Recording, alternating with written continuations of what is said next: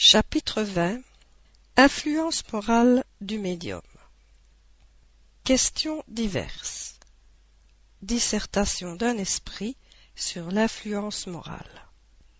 226 Question 1 Le développement de la médiumnité est-il en raison du développement moral du médium? Réponse. Non. La faculté proprement dite tient l'organisme. Elle est indépendante du moral. Il n'en est pas de même de l'usage qui peut être plus ou moins bon suivant les qualités du médium. Question 2. Il a toujours été dit que la médiumnité est un don de Dieu, une grâce, une faveur. Pourquoi donc n'est-elle pas le privilège des hommes de bien? Et pourquoi voit-on des gens indignes qui en sont doués au plus haut degré et qui en mésusent Réponse. Toutes les facultés sont des faveurs dont on doit rendre grâce à Dieu, puisqu'il y a des hommes qui en sont privés. Vous pourriez aussi demander pourquoi Dieu accorde une bonne vue à des malfaiteurs, de l'adresse aux filous, d'éloquence à ceux qui s'en servent pour dire de mauvaises choses. Il en est de même de la médiumnité. Des gens indignes en sont doués, parce qu'ils en ont plus besoin que les autres pour s'améliorer. Pensez-vous que Dieu refuse les moyens de salut aux coupables? Il les multiplie sous, leurs pas. Il les leur met dans les mains. C'est à eux d'en profiter. Judas le traite n'a-t-il pas fait des miracles et guéri des malades comme apôtre Dieu a permis qu'il eût ce don pour rendre sa trahison plus odieuse. Question 3. Les médiums qui font un mauvais usage de leurs facultés, qui ne s'en servent pas en vue du bien, ou qui n'en profitent pas pour leur instruction, en subiront-ils les conséquences? Réponse. S'ils en eussent mal, ils en seront doublement punis, parce qu'ils ont un moyen de plus de s'éclairer et qu'ils ne le mettent pas à profit. Celui qui voit clair et qui trébuche plus blâmable que l'aveugle qui tombe dans le fossé. Question 4. Il y a des médiums à qui il est fait spontanément et presque constamment des communications sur un même sujet, sur certaines questions morales, et par exemple, un certain défaut déterminé. Cela a-t-il un but? Réponse. Oui. Et ce but est de les éclairer sur un sujet souvent répété ou de les corriger de certains défauts. C'est pourquoi à l'un ils parleront sans cesse de l'orgueil, à l'autre de la charité. Ce n'est que la satiété qui peut leur ouvrir enfin les yeux. Il n'y a pas de médium mésusant de sa faculté par ambition ou par intérêt, ou la compromettant par un défaut capital, comme l'orgueil, l'égoïsme, la légèreté, etc., qui ne reçoivent de temps en temps quelques avertissements de la part des esprits. Le mal est que la plupart du temps, ils ne prennent pas cela pour eux. Remarque. Les esprits mettent souvent des ménagements dans leurs leçons. Ils les donnent d'une manière indirecte pour laisser plus de mérite à celui qui sait se les appliquer et en profiter.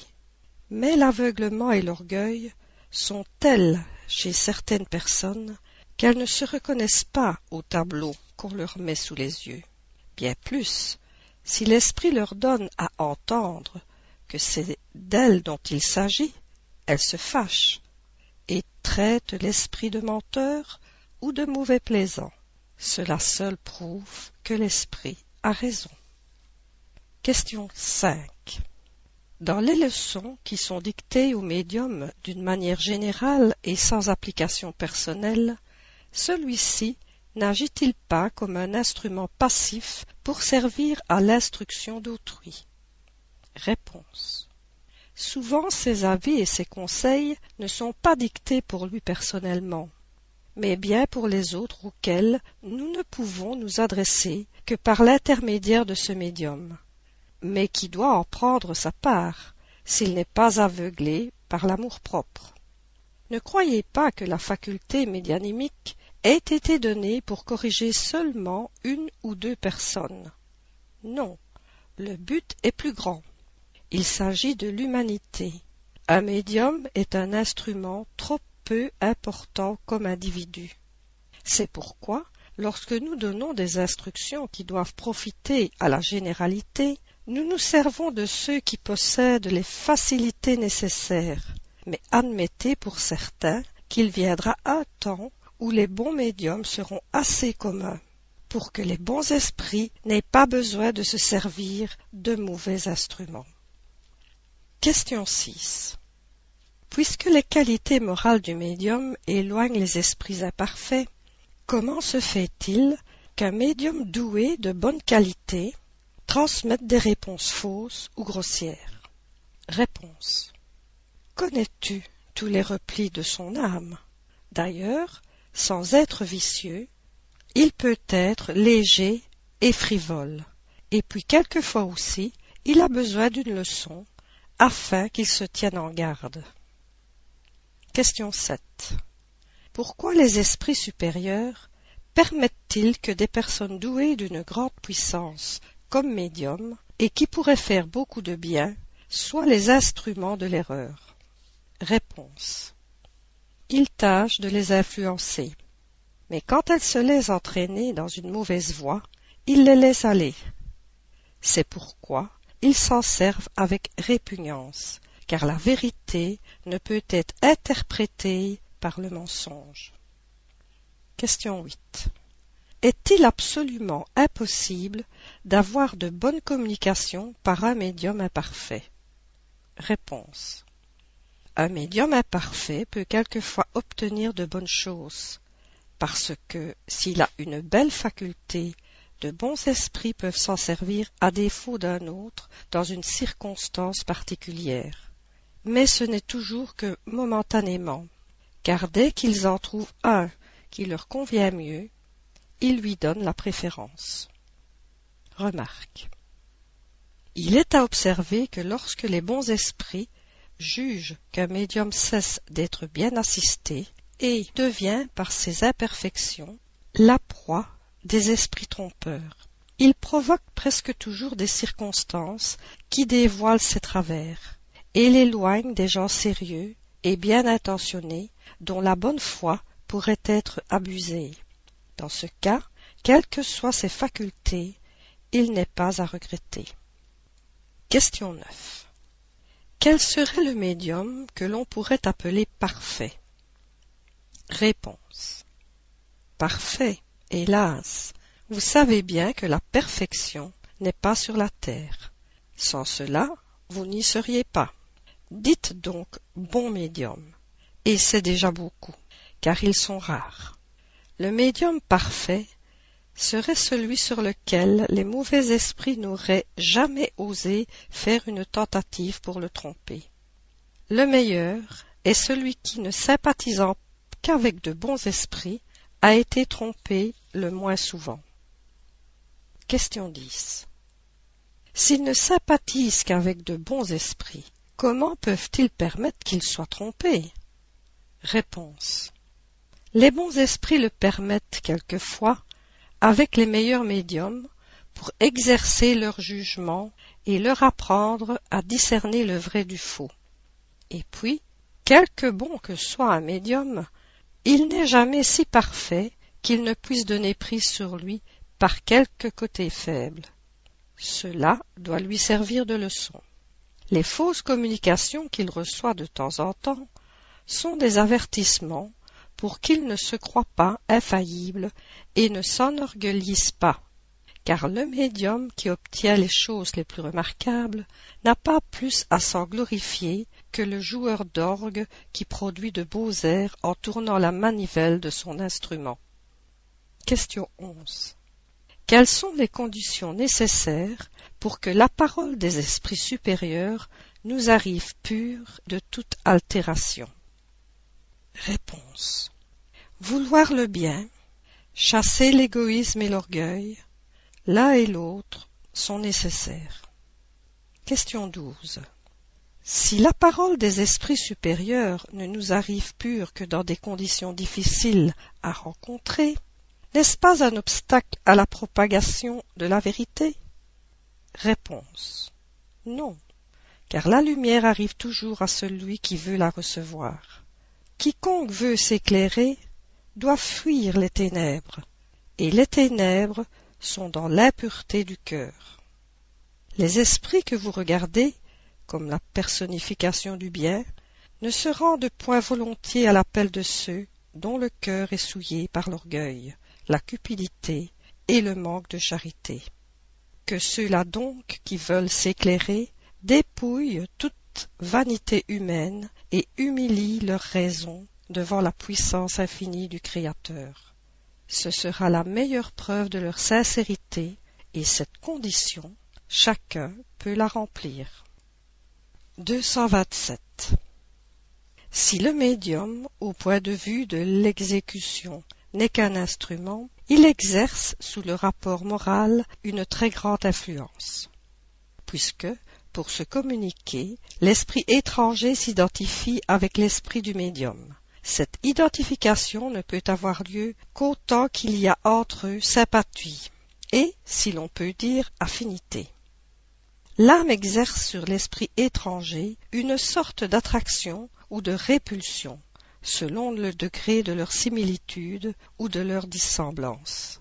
Or, les bons ont de l'affinité pour les bons, et les mauvais pour les mauvais. D'où il suit que les qualités morales du médium ont une influence capitale sur la nature des esprits qui se communiquent par son intermédiaire. S'il est vicieux, les esprits inférieurs viennent se grouper autour de lui et sont toujours prêts à prendre la place des bons esprits que l'on a appelés. Les qualités qui attirent de préférence les bons esprits sont la bonté, la bienveillance, la simplicité du cœur, l'amour du prochain, le détachement des choses matérielles. Les défauts qui les repoussent sont l'orgueil, l'égoïsme, l'envie, la jalousie, la haine, la cupidité, la sensualité et toutes les passions par lesquelles l'homme s'attache à la matière. 228. Toutes les imperfections morales sont autant de portes ouvertes qui donnent accès au mauvais esprit. Mais celle qui exploite avec le plus d'habileté, c'est l'orgueil, parce que c'est celle qu'on avoue le moins à soi-même. L'orgueil a perdu de nombreux médiums doués des plus belles facultés, et qui sans cela eussent pu devenir des sujets remarquables et très utiles. Tandis que devenus la proie des esprits menteurs, leurs facultés se sont d'abord perverties, puis annihilées, et plus d'un s'est vu humilié par les plus amères déceptions. L'orgueil se traduit chez les médiums par des signes non équivoques sur lesquels il est d'autant plus nécessaire d'appeler l'attention que c'est un des travers qui doivent le plus inspirer de défiance sur la véracité de leur communication. C'est d'abord une confiance aveugle dans la supériorité de ces mêmes communications et dans l'infaillibilité de l'esprit qui les leur donne. De là, un certain dédain pour tout ce qui ne vient pas d'eux, car ils se croient le privilège de la vérité. Le prestige des grands noms, dont se parlent les esprits qui sont censés les protéger, les éblouit, et comme leur amour-propre, souffriraient d'avouer qu'ils sont dupes. Ils repoussent toute espèce de conseils. Ils les évitent même en s'éloignant de leurs amis et de quiconque pourrait ouvrir leurs yeux. S'ils ont la condescendance de les écouter, ils ne tiennent aucun compte de leur avis car douter de la supériorité de leur esprit, c'est presque une profanation. Ils s'offusquent de la moindre contradiction, d'une simple observation critique, et vont quelquefois jusqu'à prendre en haine les personnes mêmes qui leur ont rendu service. À la faveur de cet isolement provoqué par les esprits qui ne veulent pas avoir de contradicteurs, ceux-ci ont bon jeu pour les entretenir dans leur illusion aussi leur font-ils aisément prendre les plus grosses absurdités pour des choses sublimes.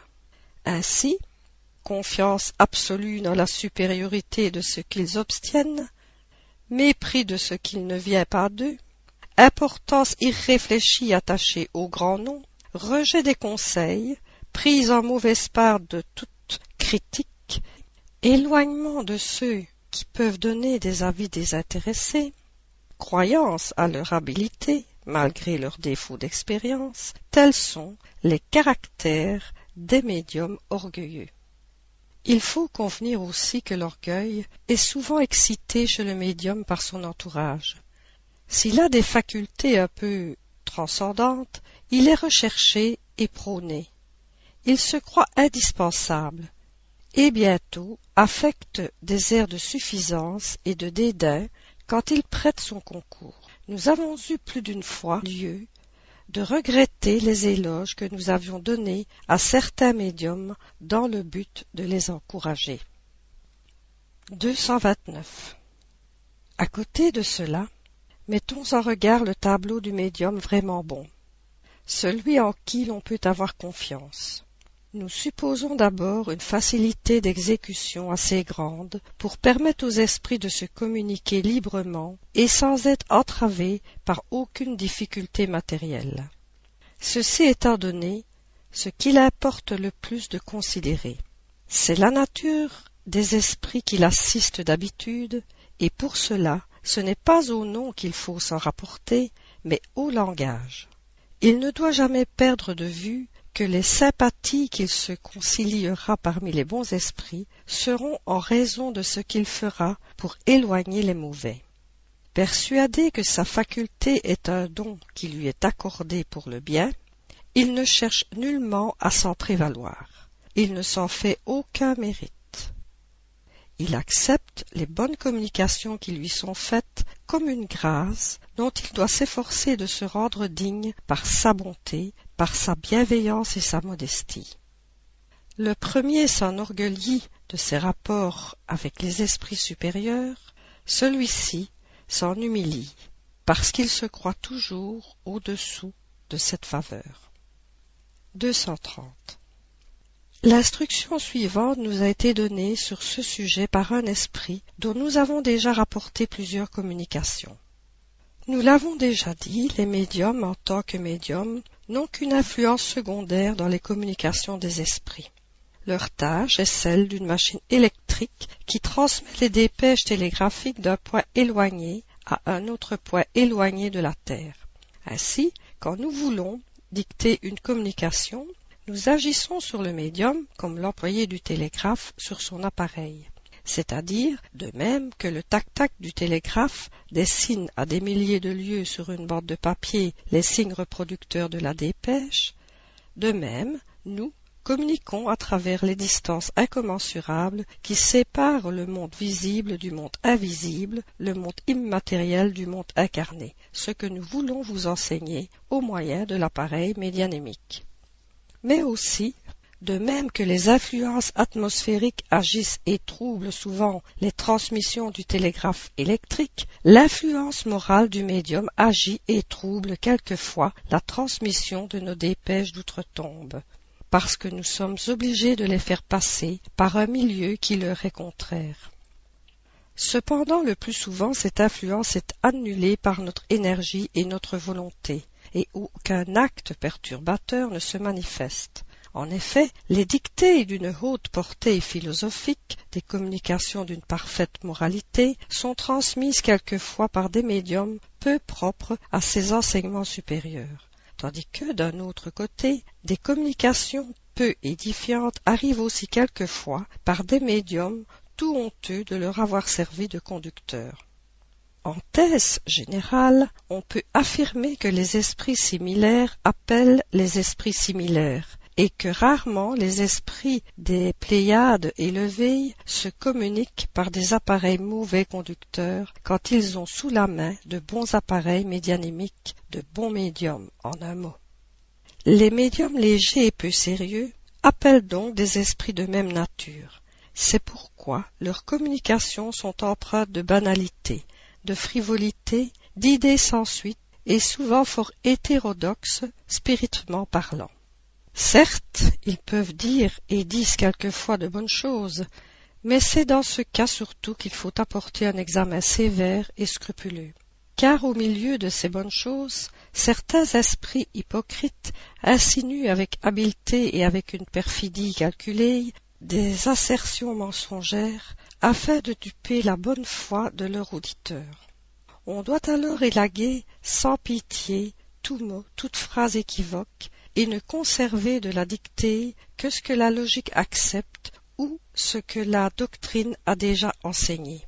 Les communications de cette nature ne sont à redouter que pour les spirites isolés, les groupes récents ou peu éclairés, car dans les réunions où les adeptes sont plus avancés et ont acquis de l'expérience, le jet a beau se parer des plumes du pan, il est toujours impitoyablement éconduit. Je ne parlerai pas des médiums qui se plaisent à solliciter et à écouter des communications ordurières. Laissons-les se complaire dans la société des esprits scéniques. D'ailleurs, les communications de cet ordre recherchent d'elles-mêmes la solitude et l'isolement. Elles ne pourraient, en tout cas, que soulever le dédain et le dégoût parmi les membres des groupes philosophiques et sérieux. Mais où l'influence morale du médium se fait réellement sentir, c'est quand celui-ci substitue ses idées personnelles à celles que les esprits s'efforcent de lui suggérer. C'est encore lorsqu'il puise dans son imagination des théories fantastiques qu'il croit lui-même, de bonne foi, résulter d'une communication intuitive. Il y a souvent alors mille à parier contre que ceci n'est que le reflet de l'esprit personnel du médium. Et il arrive même, ce fait curieux, c'est que la main du médium se meut quelquefois, presque mécaniquement, poussée qu'elle est par un esprit secondaire et moqueur.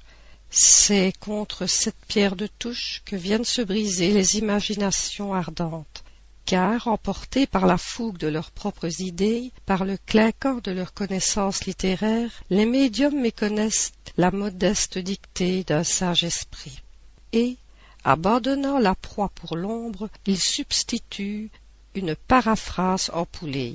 C'est contre cet écueil redoutable que viennent également échouer les personnalités ambitieuses qui, à défaut des communications que les bons esprits leur refusent, présentent leur propre œuvre comme l'œuvre de ces esprits eux-mêmes. Voilà pourquoi il faut que les chefs des groupes spirites soient pourvus d'un tact exquis et d'une rare sagacité pour discerner les communications authentiques de celles qui ne le sont pas, et pour ne pas blesser ceux qui se font illusion à eux-mêmes. Dans le doute, abstiens-toi, dit un de vos anciens proverbes. N'admettez donc que ce qui est pour vous d'une évidence certaine. Dès qu'une opinion nouvelle se fait jour, pour peu qu'elle vous semble douteuse, passez là au laminoir de la raison et de la logique. Ce que la raison et le bon sens réprouvent, rejetez-le hardiment. Vaut mieux repousser dix vérités qu'admettre un seul mensonge, une seule fausse théorie. En effet, sur cette théorie vous pourriez édifier tout un système qui croulerait au premier souffle de la vérité comme un mouvement bâti sur un sable mouvant. Tandis que si vous rejetez aujourd'hui certaines vérités parce qu'elles ne vous sont pas démontrées logiquement et clairement, bientôt un fait brutal ou une démonstration irréfutable viendra vous en affirmer l'authenticité. Rappelez-vous néanmoins, ô spirit, qu'il n'y a d'impossible pour Dieu et pour les bons esprits que l'injustice et l'iniquité. Le spiritisme est assez répandu maintenant parmi les hommes et a suffisamment moralisé les adeptes sincères de la sainte doctrine pour que les esprits ne soient plus réduits à employer de mauvais outils, des médiums imparfaits. Si donc maintenant un médium quel qu'il soit donne par sa conduite ou ses mœurs, par son orgueil, par son manque d'amour et de charité, un légitime sujet de suspicion, repoussez repoussez ces communications, car il y a un serpent caché dans l'herbe. Voilà ma conclusion sur l'influence morale des médiums. Signé Eraste.